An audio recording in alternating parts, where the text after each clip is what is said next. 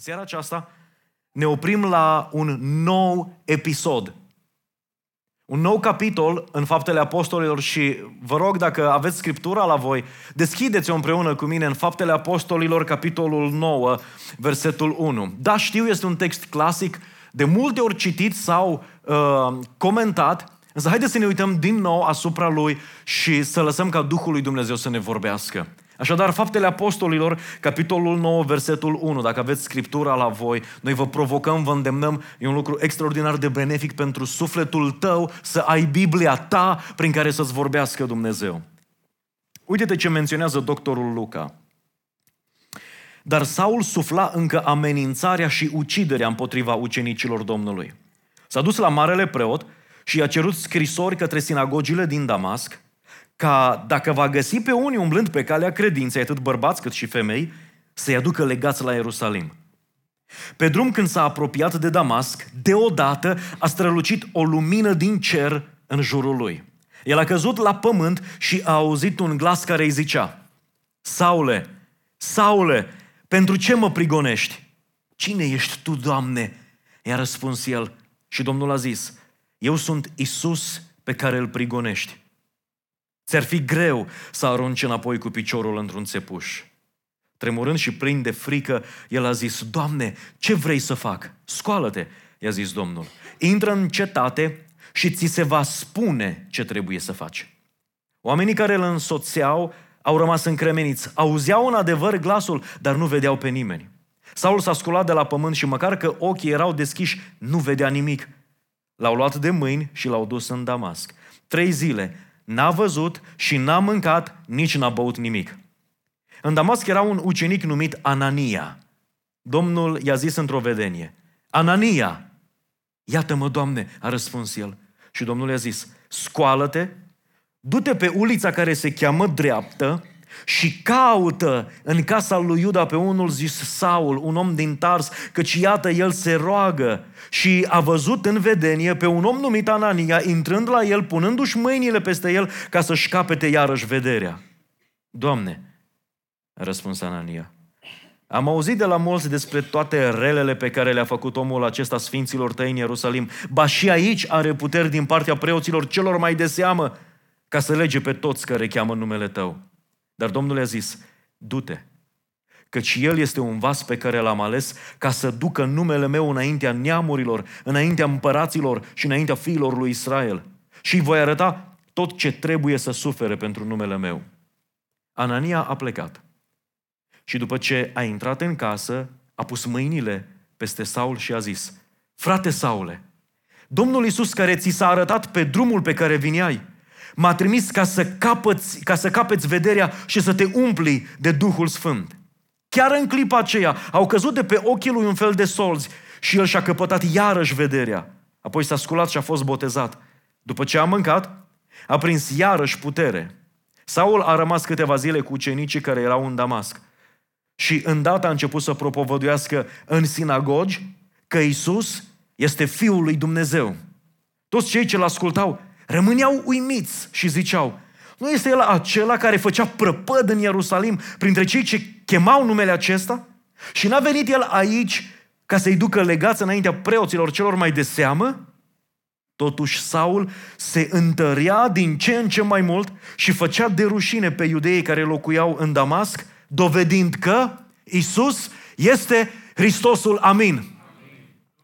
Ce episod interesant, captivant, ce acțiune provocatoare. El, prigonitorul, el cel ce, folosesc termenul Scripturii, făcea prăpăd, el ajunge să devină predicator. Cel care lupta împotriva lui Isus ajunge să-l predice pe Isus. E, dacă până la episodul acesta n-ai înțeles cum stă treaba cu viețile transformate, asta este viața transformată. Până la momentul întâlnirii cu Hristos să fii împotriva Lui, te întâlnești cu Hristos și devii pentru El, al Lui și pentru El. Toată înțelepciunea, resursele și posibilitățile, pârghile pe care El le avea până la întâlnirea cu Isus, le folosea împotriva lui Isus, însă întâlnirea cu Isus îl schimbă într-un mod radical și tot ceea ce el știa, cunoștea, pârghile pe care el le are, până chiar cetățenia dublă pe care el o avea, o folosește din momentul acela pentru a vesti Evanghelia. Este un om cu viața transformată într-un mod radical. Uitați-vă ce se întâmplă și am auzit că asta este dorința multora. Uitați-vă, spune cuvântul Domnului că el în timp ce se ducea să facă răul, Domnul Isus îi se descoperă într-un mod supranatural.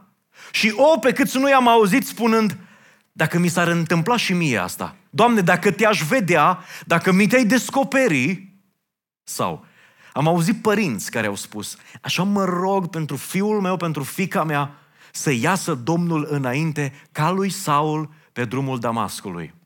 Și da, și eu mă rog, e un lucru bun, e un lucru extraordinar. Însă uitați-vă, toată această experiență supranaturală mai este însoțită de ceva.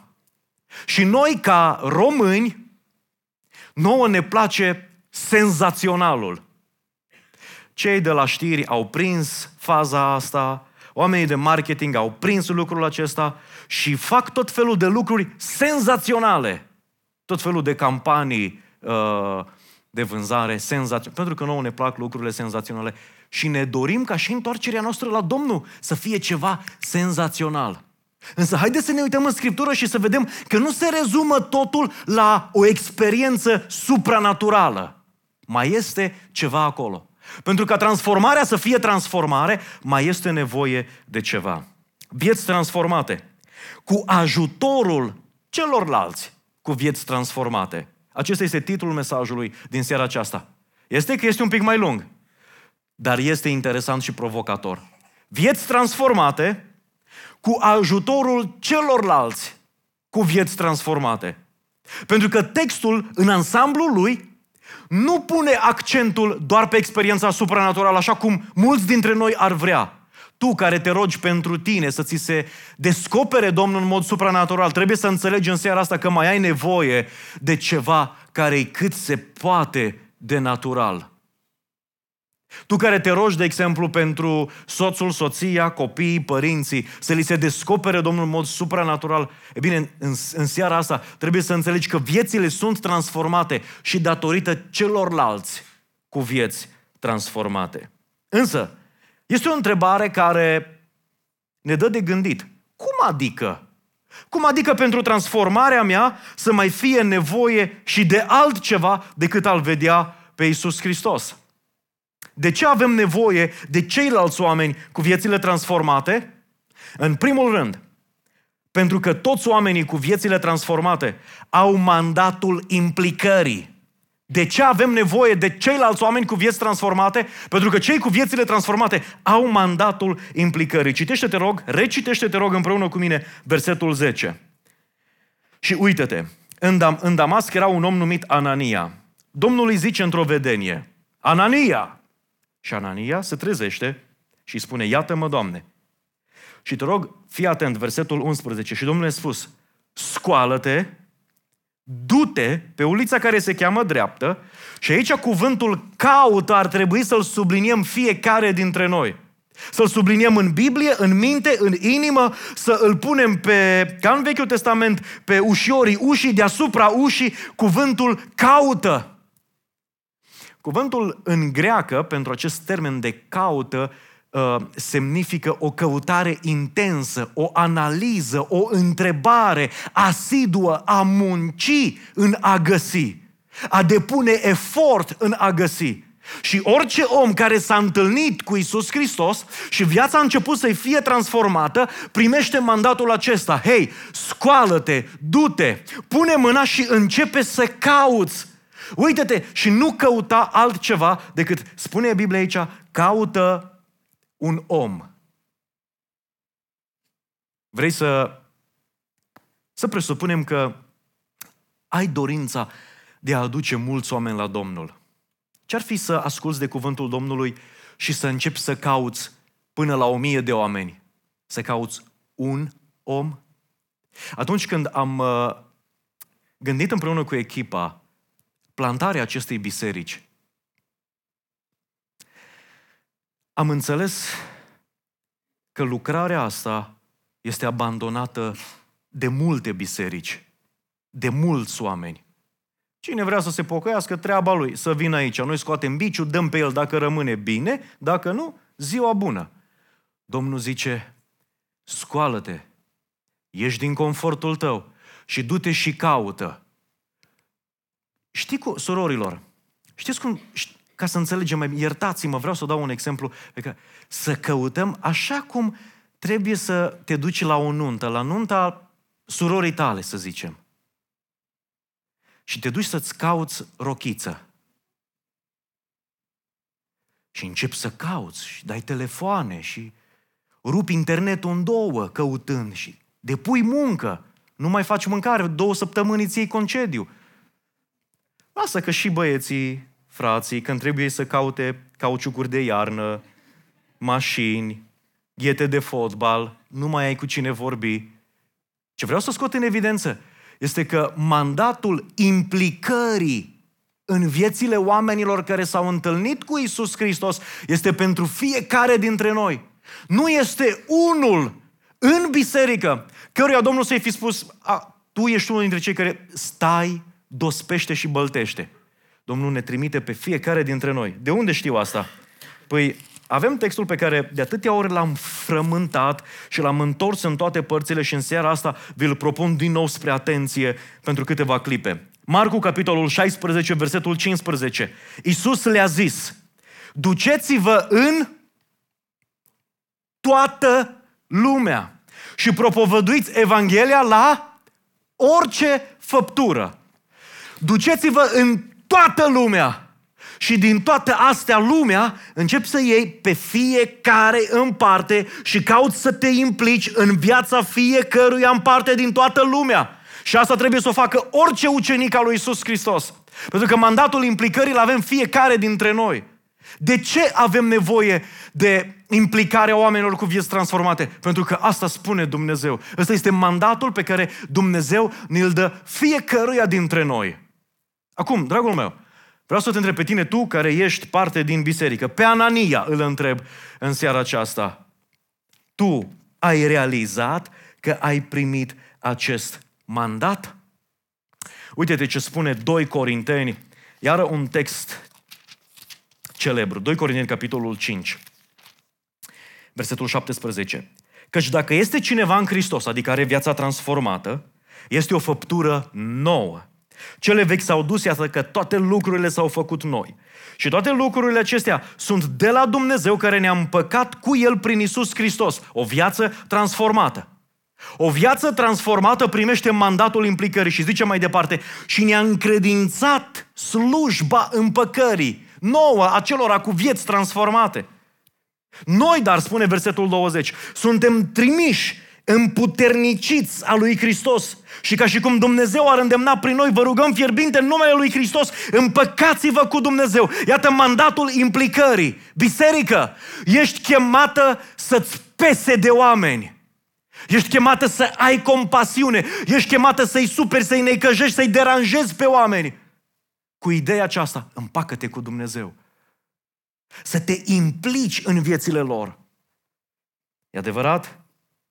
Anania aude glasul Domnului, Anania este trezit, provocat, este trimis, îi se dă un anumit uh, target să-l caute pe Saul, un om din Tars.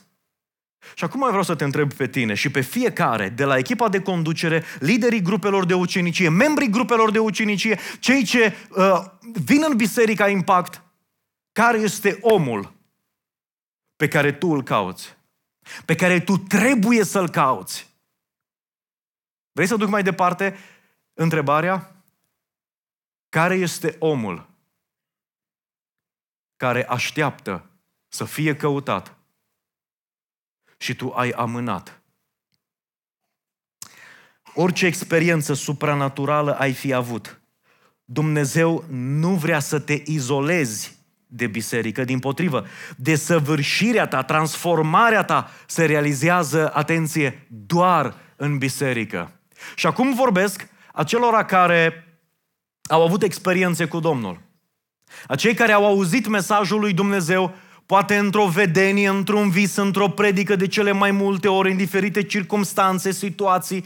Dumnezeu mi-a vorbit foarte bine. E bine, dacă Dumnezeu ți-a vorbit, vreau să înțelegi că tu trebuie să mergi mai departe de Dumnezeu mi-a vorbit.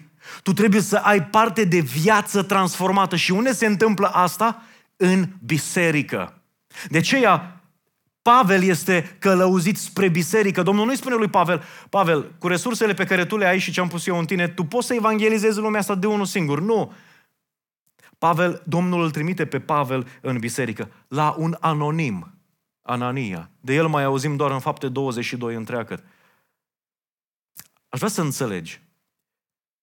Tu care ai avut experiențe cu Domnul, dar nu faci parte dintr-o biserică, nu mă refer că ești membru, nu te implici în mod activ. Pentru că biserica modernă din zilele noastre este o biserică compusă din oameni izolați, reci, fiecare e cu treaba lui, mai ales decât scaunele confortabile și să ai loc pe unde să îți miști mâinile fără a avea contact cu nimeni sub nicio formă. E foarte bine. Un creștinism al traseismului din biserică în biserică. Un creștinism care nu-și asumă identitatea. Trebuie să-ți spun în seara asta că doar cu o experiență supranaturală, omule, nu vei crește. Doar cu o experiență supranaturală nu va fi transformată viața ta. Pentru că trebuie să intri în biserică. De ce? Deschide-te, rog, împreună cu mine. Cuvântul lui Dumnezeu ne spune. Efeseni, capitolul 4, versetul 11. Uite-te ce spune aici Pavel. El cel care a intrat în biserică. Și el, Dumnezeu, a dat pe unii apostoli, pe alții proroci, pe alții evangeliști, pe alții păstori și învățători. De ce? Versetul 12. Pentru desăvârșirea sfinților, în vederea lucrării de slujire, pentru zidirea trupului lui Hristos, pentru zidirea bisericii. Unde se întâmplă desăvârșirea? Unde acționează apostolii? Unde acționează profeții? Unde acționează învățătorii? Unde acționează păstorii? Nu în afara bisericii, ci în biserică. Pentru că toți oamenii aceștia au primit mandatul implicării. De ce căutăm la uh, Biserica Impact să ne implicăm în viețile oamenilor. Căutăm să-i sunăm. Hei, tu de ce n-ai venit? Ce se întâmplă cu tine? Sâmbătă dimineața am avut întâlnire cu uh, liderii grupelor de ucenicie pentru a vedea care este raportul prezenței și care este uh, starea în grupele de ucenicie. Cei care nu veniți la grupele de ucenicie, sunteți căutați, vi se trimit mesaje, telefoane, pentru că avem mandatul implicării. Pentru că nu putem să stăm degeaba față de niște oameni care vin la grupul de ucenicie odată, a doua oară, ce se întâmplă? De ce noi vă spunem, lăsați-ne să luăm contact cu voi? Pentru că ne înțelegem misiunea. Trebuie să ne implicăm în viețile, noastre, în viețile voastre. Da, trebuie să facem asta pentru desăvârșirea sfinților. Luăm mesajul de duminică seara și nu îl uh, tocăm. Nici mesajul, nici predicatorul. Ci luăm mesajul și căutăm să-l aplicăm. Spre exemplu, săptămâna asta te vei duce la grupul de ucenicie și liderul te va întreba – ai avut un obstacol, este ceva în viața ta care te împiedică să faci parte în mod activ din biserică? Nu în viața creștinului de, din secolul 21, ci în viața ta. Ce te împiedică pe tine să fii parte din biserică? Cuvântul Domnului ne spune că în biserică când ești implicat, când ești acolo, acolo există desăvârșire și creștere. Acum înțelegi că dacă te porți din biserică în biserică, acum înțelegi că dacă tu stai departe și izolat de biserică, n-ai cum să înregistrezi creștere spirituală, pentru că creșterea spirituală este doar în biserică. Efeseni, capitolul 5, versetul 25. Un text pe care noi îl citim foarte des la nuntă, pentru a-i arăta soțului cum trebuie să se poarte cu soția. Dar iată de unde vine expresia aceasta. Bărbaților, iubiți-vă nevestele cum a iubit și Hristos pe cine? Pe unul care merge așa zăbăuc din biserică în biserică, nu știe, el nu se botează, că el oricum îl iubește pe Isus. El nu se face membru pentru că oricum toți păstorii sunt corupți și bisericile nu Domnul spune aici, după cum Hristos a iubit biserica, cu multe minusuri, cu multe erori. Știți că nu există biserica perfectă. Sau? Nu există biserica perfectă. Cu toate astea, Hristos o iubește și uite-te ce face. S-a dat pe sine pentru ea. Pentru cine? Pentru biserică. Nu pentru o lucrare parabisericească, nu pentru un grupuleț care se strânge anonim pe nu știu unde să facă nu știu ce, ci s-a dat pe sine pentru ea ca să o sfințească după ce a curățit-o prin botezul cu apă. Să o înfățișeze înaintea lui, această biserică, Biserică, nu altceva. Slăvită, fără pată, fără zbârcitură sau altceva de felul acesta, ci sfântă și fără prihană. Iată de ce te îndemnăm, hei, avem acolo pe cardul de comunicare și asta nu este o chestiune de marketing, este o chestiune de viață și moarte. Vrei să vin biserică? Vino. Sigur că ne uităm și la numărul oamenilor. Sigur că da. Numerele sunt importante. Însă este un aspect secundar. Mai presus de tot și toate, noi ne dăm seama că dacă tu nu faci parte dintr-o biserică, dacă nu ești angrenat într-o biserică, Hristos biserica o binecuvintează. Dacă ai avut parte de o experiență supranaturală în afara bisericii sau în mod individual, fă pasul 2. Intră în biserică și lasă-i pe cei cu vieți transformate să te sfătuiască, să îți spună ce trebuie să schimbi, să te ajute să-ți vezi minusurile, să se roage să-ți poarte poverile. E bine, Anania are o obiecție. Obiecția adusă mandatului. Că până aici lucrurile sunt frumoase, dar, spune versetul 13, Doamne, a răspuns Anania. Poate tu nu ești la curent cu știrile, dar am auzit de la mulți despre toate relele pe care le-a făcut omul acesta sfinților tăi în Ierusalim.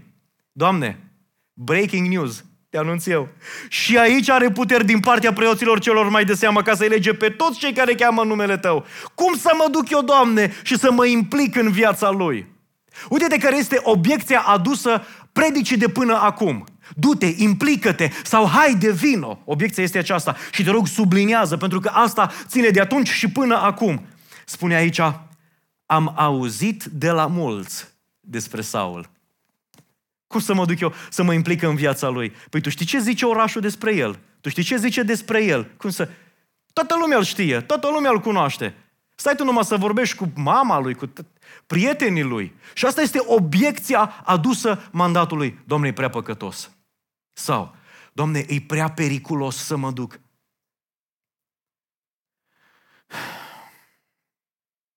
Atunci când ești chemat să slujești un păcătos, te gândești la ce au spus oamenii despre el? Uite-te cum obiecția aceasta pune în balanță ce spune Dumnezeu despre Saul și ce spun mulți. Oricine ar fi aceștia despre Saul. Și uite-te cum Anania trebuie să se pocăiască despre ceea ce cântărește mai greu în dreptul lui. Doamne, tu spui ce spui, dar știi ce au zis mulți despre el? Anania, pocăiește-te. Că ce zic eu despre Saul este mai important decât ce au spus ei despre Saul. Și versetul 15 spune așa, dar Domnul i-a zis, și o interpretare personală, permiteți-mi și un astfel de lucru, spune, du-te că ce este un vas pe care l-am ales. Eu cred că Domnul s-a și răstit un pic la Anania. Du-te, că eu l-am ales. Anania, tu cred că nu înțelegi cu cine stai de vorbă. Anania, eu nu cred că tu înțelegi mandatul pe care l-ai primit. Nu e o chestie, o găselniță a unei biserici. Ha-ha, vrem noi să fim contemporani și să le dăm cu tifla la cei care nu fac ce. Mergem noi să-i căutăm pe toți. Anania, nu e vorba despre asta. Aici nu e vorba despre ce zic mulți. Aici este vorba despre ce zice Dumnezeu și oricare ar fi obiecția adusă acestui mandat. O, mă rog Domnului să ne dea o inimă bună și să ascultăm mai mult de Domnul decât ceea ce zic cei mai mulți. Amin. Doamne ajută-ne la asta. Vieți transformate cu ajutorul celorlalți cu vieți transformate. De ce? De ce asta? Pentru că, oameni buni, avem un mandat al implicării. În al doilea rând, de, aceea avem, de ce avem nevoie de oameni cu vieți transformate? Pentru că toți oamenii cu vieți transformate au clarificarea viziunii. Au clarificarea viziunii. Uite-te versetul 15 și 16. Domnul îi explică lui Anania. Hai să-ți clarific viziunea mea. Domnul îi zice lui Anania, du-te, căci el este un vas pe care l-am ales ca să ducă numele meu înaintea neamurilor, înaintea împăraților și înaintea fiilor lui Israel. Și voi arăta tot ce trebuie să sufere pentru numele meu. Și îi clarifică lui Anania, pentru că Anania primește un mandat, dar nu prea înțelege. Domnul se coboară la Anania și zice, Anania, îți voi explica de ce trebuie să faci asta. Îți voi clarifica viziunea. Și cel care era un prigonitor, un criminal, cel care prin cuvântul său a fost ucis Ștefan, uite-te ce viziune, ce perspectivă are Dumnezeu despre Saul. Și îi spune în felul următor, e bine, omul acesta, tu trebuie să înțelegi că are același stăpân. Cum tu, Anania, mai stăpân pe mine, Saul în momentul acesta are același stăpân la fel ca și tine. Eu sunt Domnul lui. Pentru că Isus Hristos poate să ierte pe cei mai păcătoși oameni cu cele mai grele păcate. Și dacă tu astăzi ai stăpân pe Isus Hristos, aș vrea să înțelegi că același Isus este și stăpânul omului care a păcătuit ieri, alaltă ieri și a făcut lucruri groaznice. Când se întâlnește cu Dumnezeu, nu are un stăpân, nu are stăpân un înger, un uh, uh, serafim, ci îl are pe el, pe Dumnezeu. Eu l-am ales, tu ești ales de Dumnezeu, după cum cel mai păcătos om din lume tot ales de Dumnezeu este. Trebuie să clarifici asta în mintea ta, că în Biserica lui Hristos nu sunt oameni pe diferite trepte, unui mai... Toți suntem aleși de Dumnezeu. Înțelege asta. Domnul vrea să-ți clarifice asta. Apoi, este aceeași misiune pe care tu o ai, o are și El. Du-te căci este un vas pe care l-am ales. Și uite, este aceeași misiune ca să ducă numele meu înaintea neamurilor, înaintea împăraților, înaintea fiilor lui Israel. Tu ai misiunea de a duce mai departe numele meu și cel pe care l-am ales trebuie să facă asta. Și aici este ceva ce pe mine mă entuziasmează extraordinar de mult. Anania, după cum vă spuneam, este un credincios din biserică. Nu e un mare evanghelist, nu e un mare păstor, este un om pe care Dumnezeu îl folosește. Însă uită-te cine este cel care intră în biserică. Wow! Este mandatul, același mandat, dar uite de care sunt valențele mandatului specific al lui Saul. Spune așa, l-am ales ca să ducă numele meu înaintea neamurilor, a păgânilor, a celor care sunt de cu totul și cu totul altă cultură decât o ai tu, Anania. Cel care vine nou în biserică are capacitatea aceasta. L-am ales să ducă numele meu înaintea împăraților. Are această structură, l-am abilitat, i-am dat tot ceea ce are nevoie pentru a sta de vorbă cu împărații, lucru care se și întâmplă. Și poate să vestească Evanghelia și fiilor lui Israel. Are aceeași misiune, însă uite-te ce valențe. Mă uit spre cei care ați luat decizia să vă botezați. Mă rog Domnului să faceți treabă mai bună ca noi. Haideți să ne uităm spre cei care s-au botezat ultima oară. Mă uit la oamenii care intră în biserică, pe ușa bisericii, beau cafea în hol, vin aici, nu-s botezați. Atât de mult îmi doresc să fie niște oameni care să ajungă în toate structurile societății, să poată duce numele lui Hristos acolo. Să nu fiu eu cel mai bun, să vină altul care să fie mai bun. Să vină alții care să cânte mai bine, să fie alții care se roagă mai mult, să fie alții care dăruiesc mai mult, care se jertfesc mai mult. Că noi ne-am bătătorit. Că nouă nu ne mai pasă, că multora dintre noi, numai dacă avem avantaje, ne implicăm, numai dacă ne vorbesc oamenii de bine. Însă Saul este gata să se ducă să jertfească tot. Uite-te la oamenii care se vor boteza. Roagă-te, Doamne, dă-le o misiune și dă-le o misiune mai mare decât nouă. Am spus echipei de conducere, liderilor, ne dăm toate silințele să facem o biserică pe placul Domnului. Să-mi doresc foarte mult ca biserica aceasta să crească, să fie puternică, eficientă și copiii noștri, când ei vor fi adulți, să aibă o biserică, să poată avea o biserică așa cum le trebuie lor. Noi astăzi dăm niște bătălii mari. Bătălii pe care am putea să alegem să nu le dăm. Să stăm în confort și să ne fie bine. Și cei care se botează azi și peste 10-20 de ani vor trebui să facă ei, să dea ei direcție bisericii. Să, să primească de pe mâinile noastre o biserică ruginită cu aceleași probleme. Eu mă gândesc la fiul meu. Nu știu ce, când va crește, ce va face. Dar lăsați-mă să-mi imaginez că voi sta față în față cu el și voi spune, uite, asta e biserica. Și el să-mi spună, tati, dar problema asta în biserică de când e? De 20 de ani. Dar tu ce ai făcut? Nimic. N-am făcut nimic. Mie mi-a plăcut să stau și să-mi încălzesc locul, să nu dau nicio bătălie. Tu faci ce poți. Oamenii care vin în biserică trebuie să crească și să aibă parte de o lucrare mare, de, o, de un drum deschis, de o ușă larg deschisă. Același Domn, aceeași misiune, însă uitați-vă ce conotații. Clarificarea viziunii. Vreau să ne clarificăm viziunea aceasta, să ne uităm la copiii noștri, la cei care se botează. Ei trebuie să facă mai mult decât noi. Doamne ajută! Același parcurs. Și spune versetul 16, și voi arăta tot ce trebuie să sufere pentru numele meu. Anania, așa e că ți greu. Și lui îi va fi greu. Are același domn, aceeași misiune, același parcurs. Va suferi. Pentru că suferă Anania, suferă Petru, pentru că suferim noi astăzi, și el va suferi. Și ei vor suferi. Viziunea trebuie să fie clară.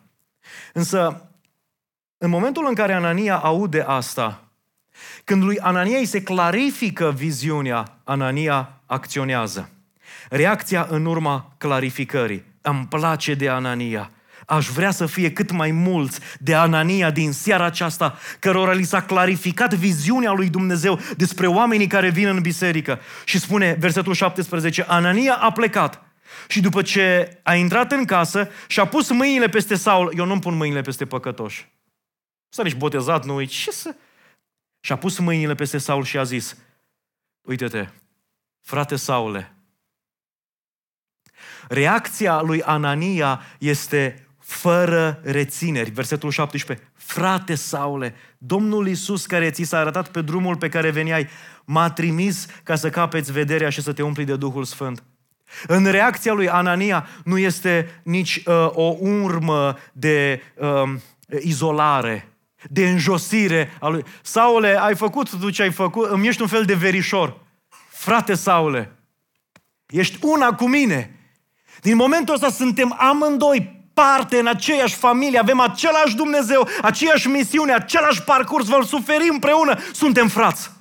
Nu există, dacă tu ai făcut ceva greșit, murdar, mizerabil, extrem, dacă te-ai întors la Hristos, ești frate cu mine, fără rețineri.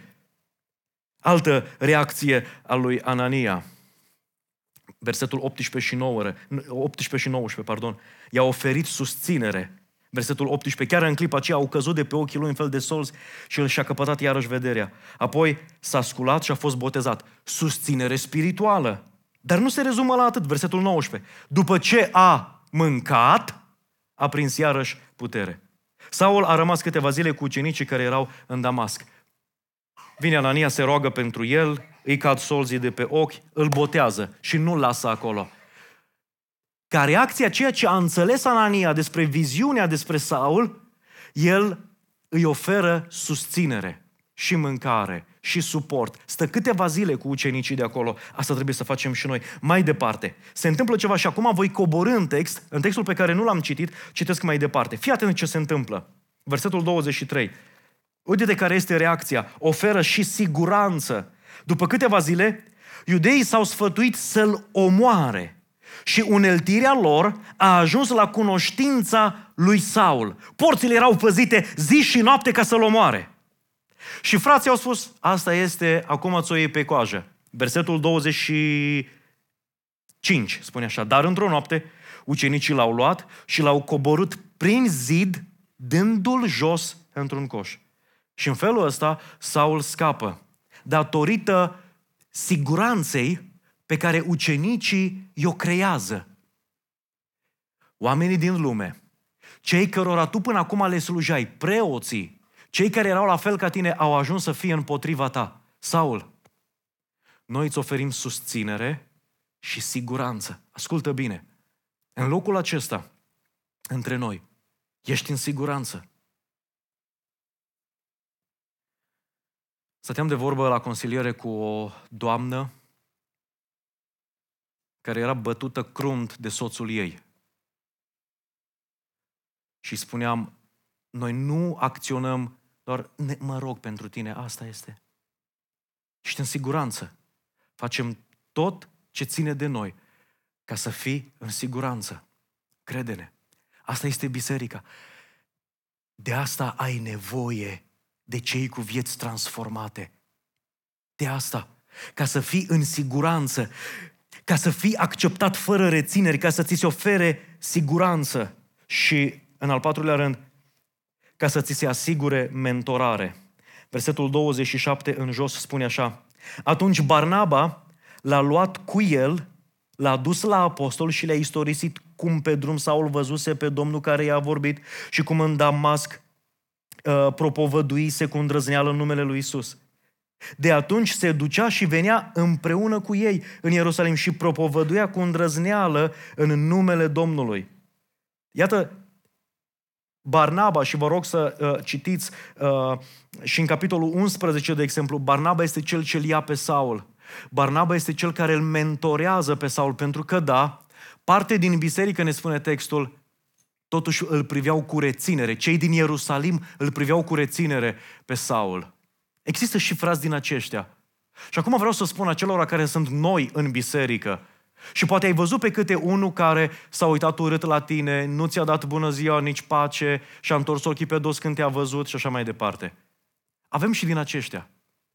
Este Anania înainte de a-i se clarifica viziunea. Înțelege-l. Îți cer să fii tu un pic mai matur ca cel care i pocăit poate de multă vreme. A greșit. Are nevoie de predica din seara asta. Poate să o mai asculte odată. Însă este un Barnaba în biserică. Trebuie să fie un Barnaba care să te ia și să te mentoreze, să-ți explice, să-ți arate, să te ducă în mijlocul fraților din Ierusalim și să spună, El este cu mine. Barnaba, multă vreme după aceea, a mers împreună cu Pavel, l-a susținut pe Pavel. Dumnezeu i-a pus împreună și au făcut lucrarea împreună. Vieți transformate cu ajutorul celorlalți cu vieți transformate.